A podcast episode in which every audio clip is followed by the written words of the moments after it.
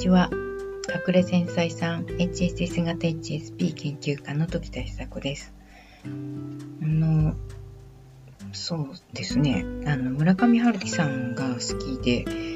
えー、よくいろんな小説を読んでるんですけど、小説の合間に村上春樹さんのインタビュー集とか、と翻訳に対する考え方の本とか、ま、走るっていう、まあ、あの、毎日走ってるらしいんですけれども、走るっていうことについての書簡集みたいなものを読んだりとかしてるんですけれども、えー、夢を見るためにために毎朝僕は目覚めるのですというインタビュー集を読み始めたらですね、なるほどねって思うことがたくさん出てきていて、まず最初のページからもう、あの、そうだねっていうふうに思うことがたくさん出てくるんで、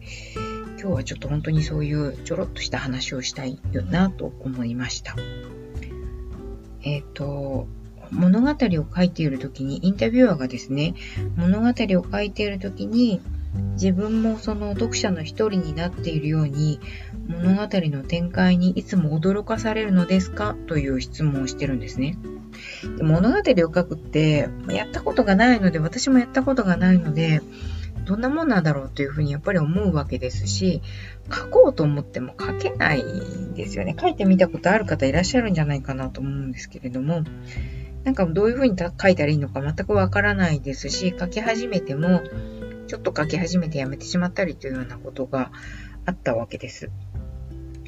で、えー、村上春樹のような、その、書いている、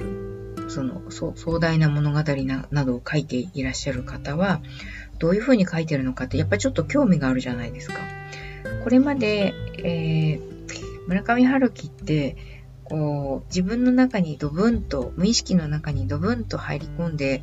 その中から言葉を拾い上げて物語を紡いでるんだっていう話はどこかで聞いたことがあったんですけれども、実際にそのインタビューにどう答えてる内容をこう読み始めてみると、そのことが具体的に語られてるんですね。その、それですごく興味があって、その直接的にどういうふうに答えているかというと、書いてる最中に、あの、その物語の行く先がどうなるかは自分にはわからないっていうふうにおっしゃってるんです。これすごい実は意外で、ある程度プロットみたいなものがあって、こうなってこうなって主人公が誰かと出会って、この人がこの人を殺しちゃって、で、結局この人とこの人がくっついて、最後はこうなるんだよね。さはい、これで大団円みたいな風に、ある程度プロットが決まっていて、書いているものだというふうに、そこに肉付けしていくとか、ストーリー性をつけていくとか、あの、情景描写をつけていくとかっていう風な書き方をしてるのかなっていうふうに思ったら、まるっきりそうではなくて、えっ、ー、と、どうなるかは僕にも先はわかりません。この角を曲がったらその先に何が待ち受けているのか、書いていても見当がつきません。本を読んでいて、次に何が起こるのか、あなたには全く予想ができない。そういう種類の本があります。それはとてもスリリングなことですよね。子供はそういうのが楽しくて、本を読むのが好きになります。すごくワクワクする体験です。それと全く同じことが小説を書いている時に僕に起こるんですというふうに言ってらっしゃっていて、ああ、なるほど、そういうふうに書いてるんだなっていうことをと読ませていただいて、私がセッションをしている時にまさにこういう体験をするんですね。その方の過去の出来事に戻った時に、その方と一緒に過去の体験をゼロからスタートするというような体験をさせてもらうことが、あの、普通なんです。で、えっ、ー、と、予測してしまうと、その方が、その、体験していることに同席することができないんです。私のストーリーに、えー、合わせさせることになってしまうからなんですね。なので、その、あの、目の前でご相談をされているその方の過去の不完了な部分に、私も一緒に、よいしょっていう風に行かせていただいて、その場面で、その方が、あの、いうことを、その引き出すように、私が口添えをしたりすることはあるんですけれども、その口添えした内容が私のフィルターから出てきていることなのか、あるいは、その、私のフィルターだけに酔ってしまっているのだとしたら、それは間違った情景描写なわけなので、その方、ご相談者の方に聞くんです。あの私の言ったことで合ってますかと。そのことによって、合ってるけれども一部違うだとか、えー、まるっきり合ってますっていう場合ももちろんありますし、あのー、途中で口を挟まれて、いやいや待ってくださいと北さん、それ実は、あの、私はこういうふうに思うんですっていうふうにおっしゃられることもあります。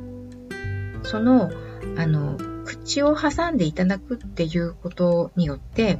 その方自身の体験になるわけなので、そのことで、あの、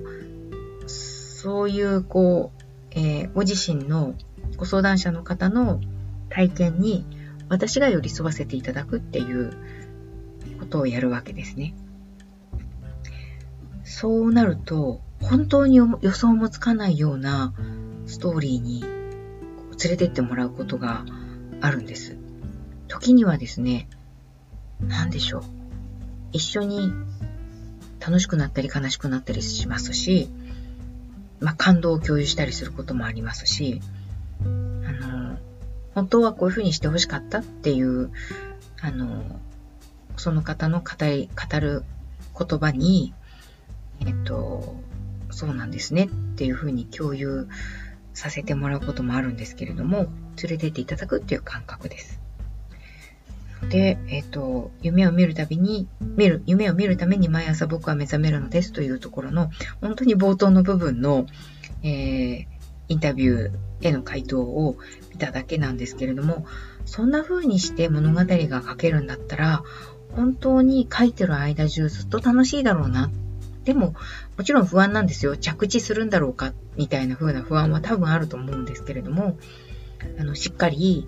尻尾を捕まえてそこに連れてっていただくっていうことの振り回されることの楽しみと不安ワクワクっていうんですかねを共有することが、えー、できるんだったとしたら物語を書くのってとても楽しいんじゃないかなもしかしたら私もできちゃったりするんじゃないかなみたいな風なもちろんそんな、えっ、ー、と、簡単な話ではないんでしょうけれども、うんと、楽しそうだなっていう風な予測を